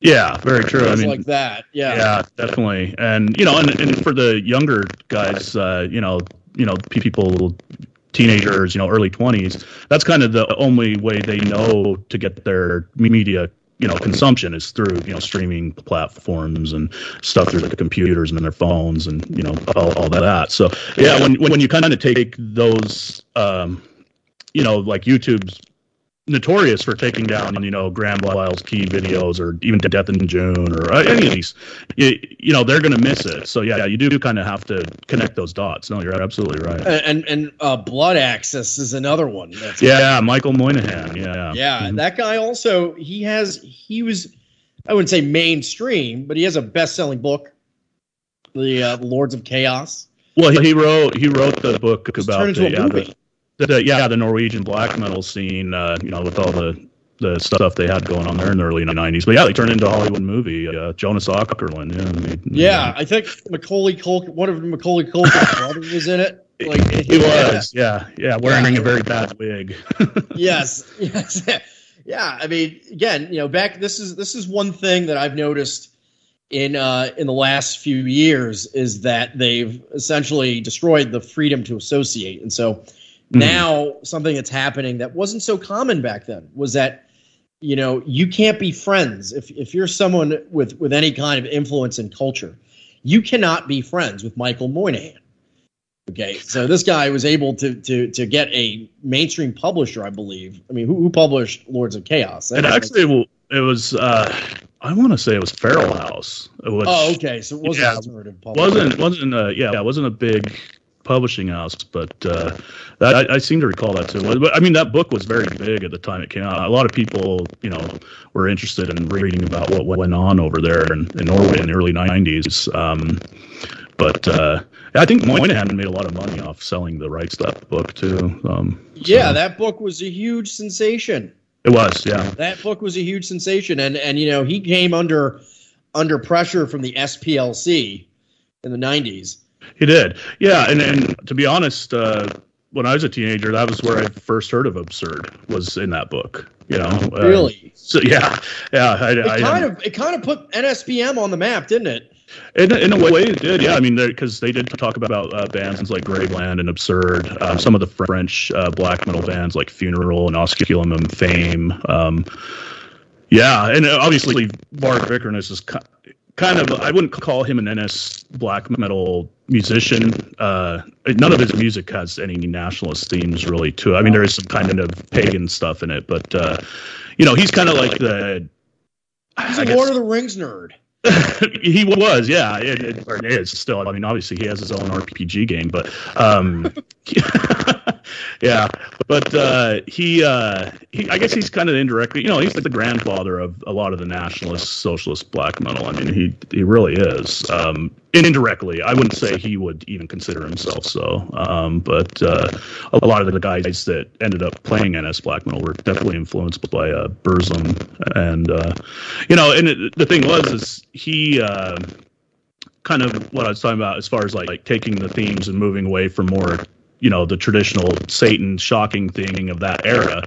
He kind of got more into the the pagan themes, and you know, and a lot of those Norwegian bands actually did. You know, that were singing about like Vikings and stuff like, that, and you know, that's that's all really cool stuff. You know, it's it's yeah. it's a different way to to um, get people interested about uh, you know history or possibly their, their own heritage. You know, and uh, right. That's, that's a good thing. And for a lot of people out there that that don't really know some of this lore, uh, Michael uh, Moynihan, not not the not the Vice Bugman, the uh, the other Michael Moynihan.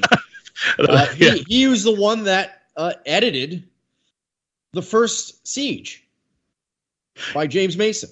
That's true. Him and Boyd Rice. Yes, they were the ones. Siege was originally released as an edgy goth like side project. yeah, I remember that. Yeah, I mean, I remember uh, it was uh, James Mason, Moynihan, and Boyd Rice went on that uh, televangelist. Um, yep. Bob, Bob Larson, and they, they had a big thing, and you know they were doing all their edgy Charles Mansons and stuff and all that. And, right. Yeah, right. but I mean it's good, it's good for a laugh. I think that you can still listen to a lot of those old radio shows on YouTube, but they probably taken them down from time to time. Yeah, you can. I think you can still find that interview with James Mason on um, on YouTube. But yeah, If yeah. you're wondering about who the uh, like the, the, the goths that are with him are, it's uh it's Boyd Rice and Moynihan, isn't it? That's right. That that they're in the studio with him, and again, imagine how different the world was that those that Moynihan was, um, frankly, a mainstream published author. Boyd Rice was, uh, you know, doing all kinds of art shows openly in, in New York and California, and uh, you know they they were friends with James Mason, and they were also friends with the infamous um, A. Wyatt Mann. Yeah, that's true. The, yeah, the man who designed the original Merchant and created all the cartoons for the Tom Metzger site when they when that was a thing. Yeah. So you could do all this edgy stuff in the '90s. There was a kind of uh, let let a thousand flowers bloom fight against political correctness, and they and the, all these guys came to the surface during that. Do you think we're in for another another kind of opening like that, or are the stakes just too high? Um. I would like to see it happen, um, just for the benefit of uh, you know being creative and getting um, you know the the type of message I want to get out there with the music that I uh, participate in and promote. But uh, yeah, it, it, I mean, optimistically, I'd want to say yes. But I mean, I, the not to be like you know pessimistic about it, but I, I just don't see it happening with, with with the type of people that run um, the delivery channels of being able to get your music and art. I mean, not just music, but art in general. Any type of art out there is. is it seems like the reins are firmly, uh, you know, in hand of, of them. But I mean, uh, yeah, I would like to see it change. But again, it just that actually increase, increases the allure though to people just even from the you know the outsider perspective. You know, it's it's there's a thing with underground culture where the more forbidden or kind of rare it is, the, the more its value is, you know, to, to be kind of in on the ground floor with it. So that that that could kind of see it through, you know, and that's that's happened with punk and, and metal and and even just uh, art movements in the past. Yeah, I, I, was thinking of someone else that was part of this little crew with Moynihan and uh, Boyd Rice and stuff, and that's Jim Goad. Yeah. Um, Jim Goad. I mean, I've had Jim Goad on the show. Really interesting guy. He kind of does his own thing, although I think he writes for Countercurrents now. But pr- pretty, pretty yeah. amazing. Pretty amazing that Jim Goad used to be a, a best-selling author in the nineties, well, and he hasn't changed. He's he's someone who has not changed one iota in his, how he expresses himself or his ideology. The world around him has changed. And it's really fascinating to see this guy who's still kind of doing like 1990s politically incorrect stuff that used to get him on TV shows. And he would just be kind of like people would either laugh at him or agree with him on a lot of things.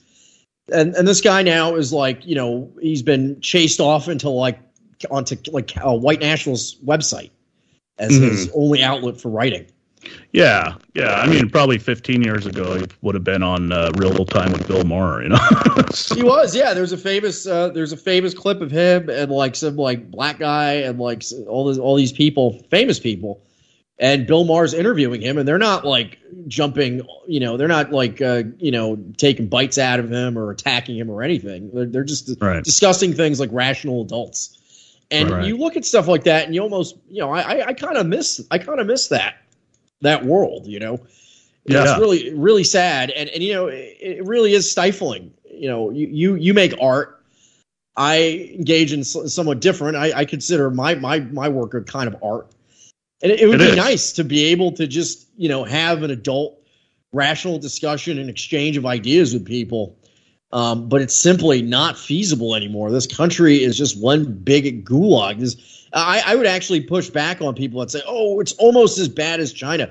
I think it's worse than China because in China they censor antisocial ideas. In America, they censor pro-social ideas. So it's actually far worse. Censorship in of itself isn't always a bad thing, but it's kind of like you know you have shit like um, you know people doing stuff like we were talking about before, like having gay sex and Satan. That mm-hmm. that's like promoted to kids on YouTube. Um, while you know people that have actual art and political ideas and philosophies to discuss are ruthlessly suppressed. You know, and and they're worse off for it because you know guys like Jim Goad and Moynihan and stuff. These are talented people, and the whole of America becomes more and more uh, kind of lower in, lowered in prestige when the smart and talented white men are not able to even exist.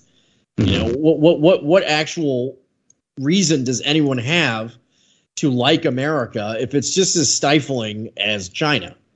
You know, for for someone with a political ideology. I mean, I, I always bring this up. I brought it up before that the main draw of America for people, uh, in terms of its global prestige, is the concept of being able to write, read, and say whatever you want. If they don't have that anymore, then all you have is this fucking, you know, you have that Astroworld concert. That's all you have left. yeah, yeah. No, that's that's uh, that's exactly it. Um, and, and you know, getting back, uh, you know, you bring up the the gay Satan striptease dance or whatever it was video. I mean, that's kind of where Satanism ended up at. You know, with like uh, groups like uh, uh, the Satanic Temple, like they're all uh, LGBTQR9 whatever activists. Um, you know, it's it, it, that's to them. That's they think they're being subversive, and it's just like, well, no, that's I mean. Fortune 500 companies have these opinions. You're not really subverting anything. You're just kind of going with the flow. In, in America, like you said, the the um, the narrative is is what uh, you know anything that goes against uh, any sense of common decency anymore, you know, and that's why you're saying. You know, censorship isn't necessarily a bad thing. I would like to say having standards is is really what it all um, comes down to, and we've we've really lost sight of the standards. Uh, as a society, we're supposed to have and anyone will, who's upset with the society will tell you that that they they they miss the way things work. You know, there's always that, you know, I wish it was like this. I wish we could do that. You know, that's that's uh, that's the momentum you got to take and put into the future, so you have that in the future. You know, and you, you, it, if anything, we've learned what we really, you know, it's not that we took it for granted, but what we want to see happen um, in our culture, and you know, and obviously things like music and art, and um, and like you say, what you do is absolutely an art. Um, you know, it's it, you dedicate your whole life to, to this. You know, and that's how I feel when I you know create music. I like this is I'm putting my soul into this. You know, Right. yeah. So, exactly, and all of it is valuable. I, I'm always really impressed by the, the the sheer number of talented people we have in our thing. I mean, it's far far above the average. You know, frankly, and someone else brought this up before. I mean, I, I I've talked about this how like the the left has a real problem attracting talented people.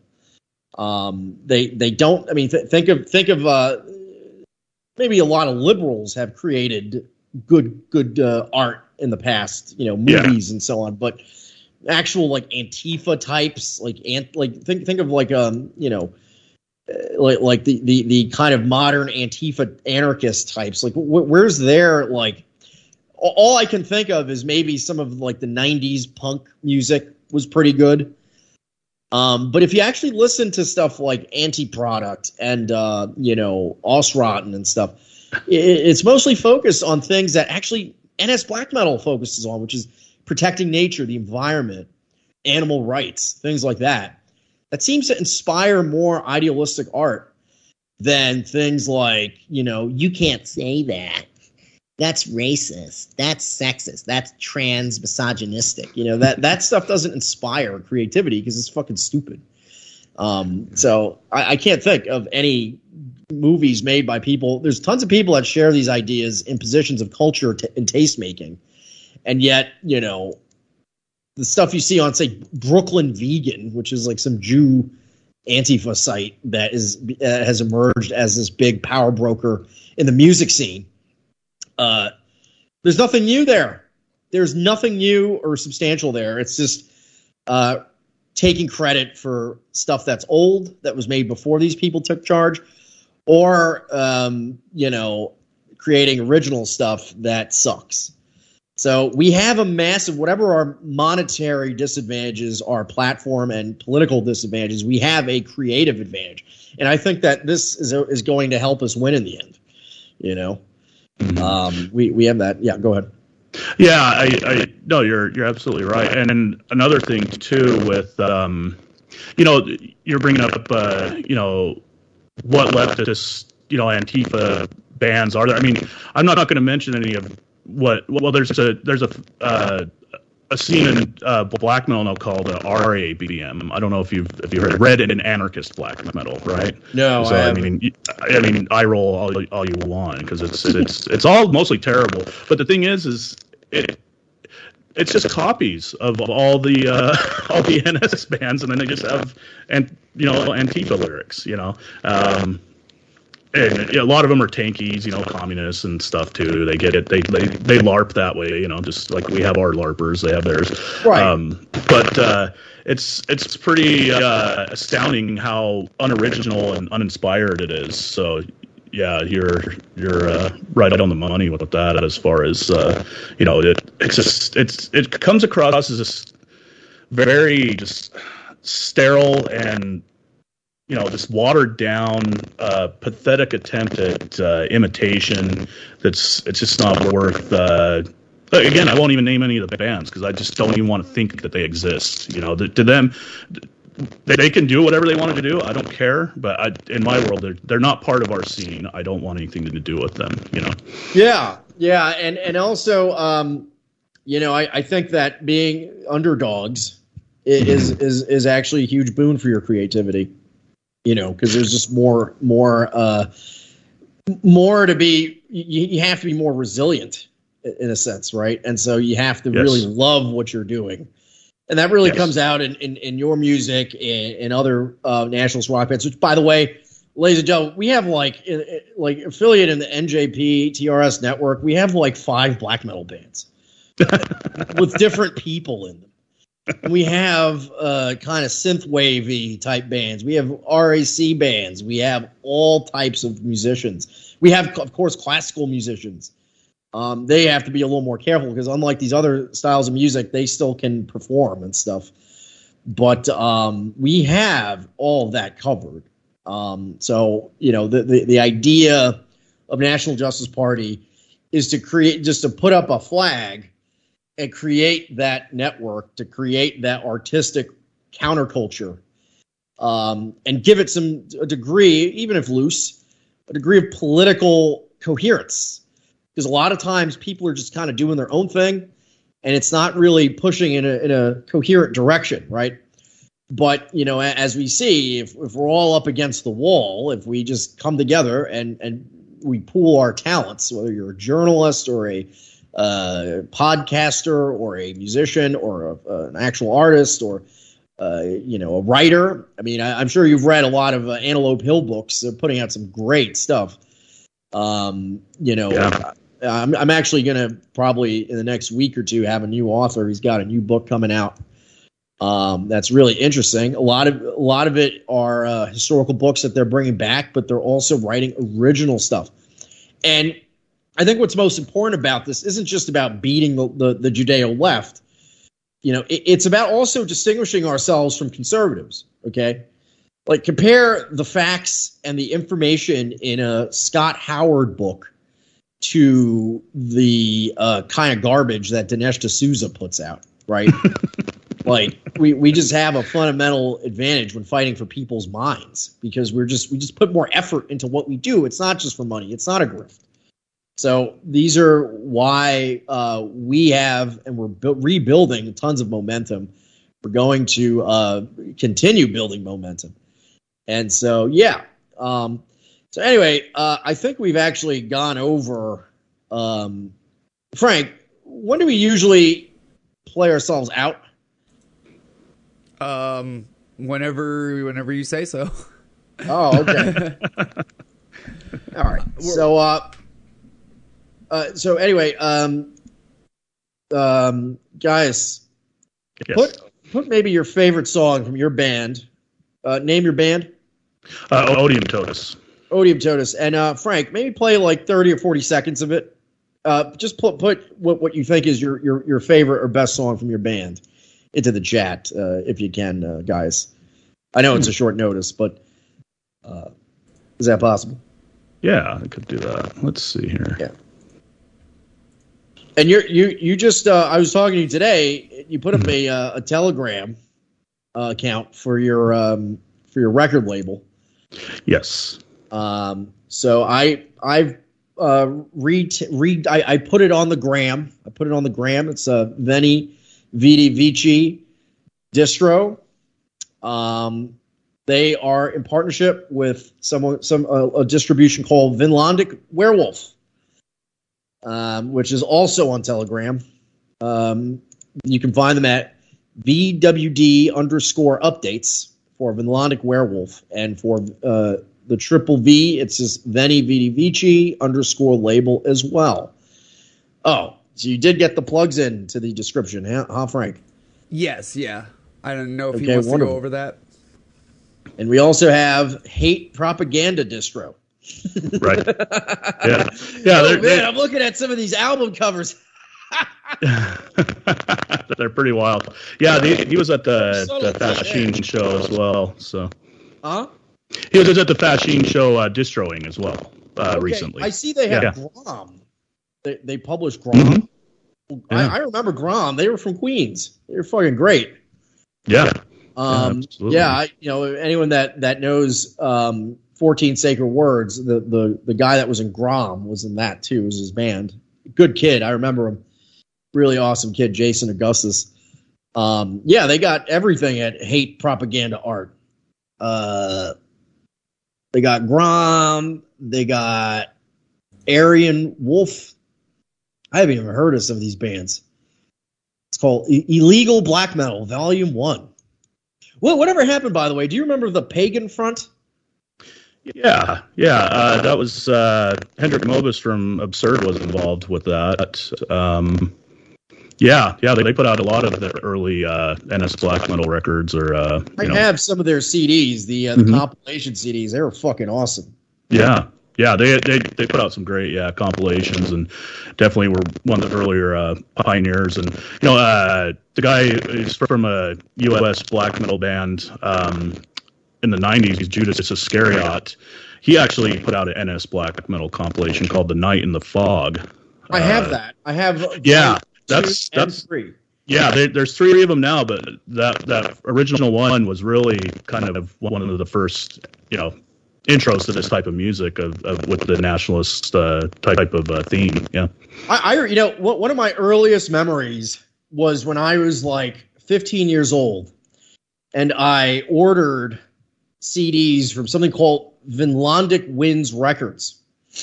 Do you remember That was uh that was Richard Mills. Uh, you- Yes, you, and he- I have talked about Richard Mills. Yes. past, yeah, The- and he sang with uh, Grand Belial's Key as he well. passed away, right? He but, did. Yes. Uh, I remember his record label. He had a guy that used to run it.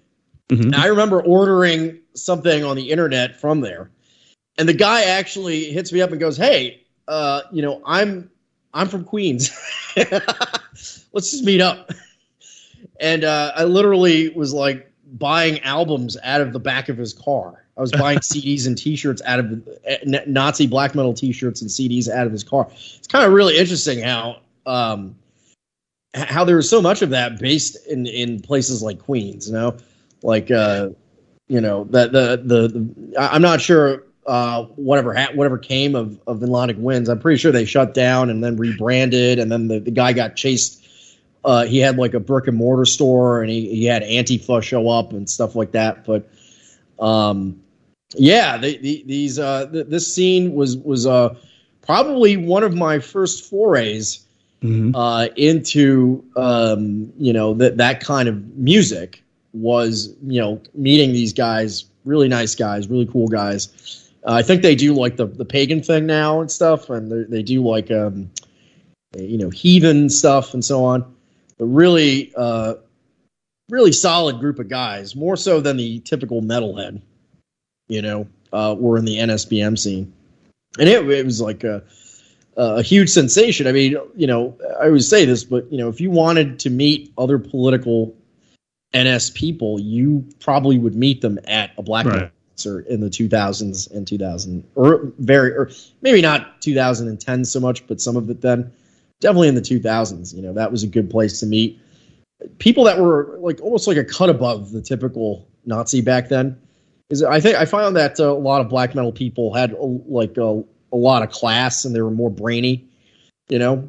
Um but yeah. Oh yeah. Okay. Wolftyr records someone says. Yeah. I think that's what what they were called later on. Really, really good guys. Uh, so anyway, um, let's see. Okay, Frank, can you play about forty seconds of the song uh, Veni Vidi Vici put in there? Yes, for sure. All right. Yeah, should should have went through.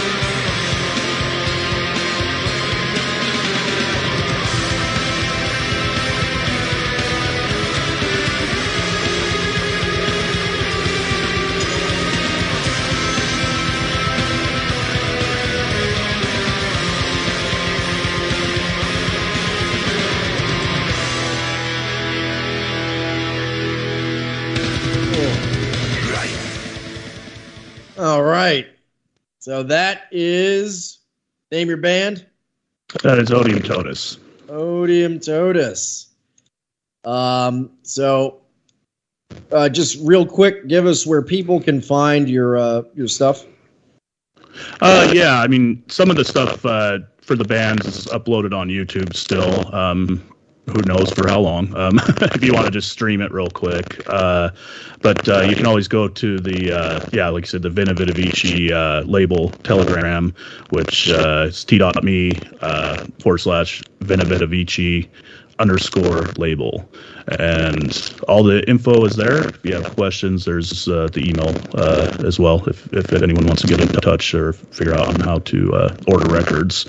Um, check out vinlandic werwolf uh, distribution. Um, and then, uh, of course, uh, we talked about hate propaganda. We're all working uh, with each other to uh, release records, uh, and you know, we want to um, eventually move it in, you know, to other styles of music as well. So anybody out there that's uh, doing music, feel free to send us any stuff that you're working on. we'd love to hear it. And that's about it, man. I, I appreciate all it, Striker right. and Frank and everybody, and everybody that's listening. I know I had some audio issues. Uh, again, my uh, Varg uh, headset mic was uh, doing its job. Uh, sound nice and lo-fi, I guess. So, um, but appreciate everyone for tuning in and, and checking it out. All right. So I guess with that, plays out, Frank.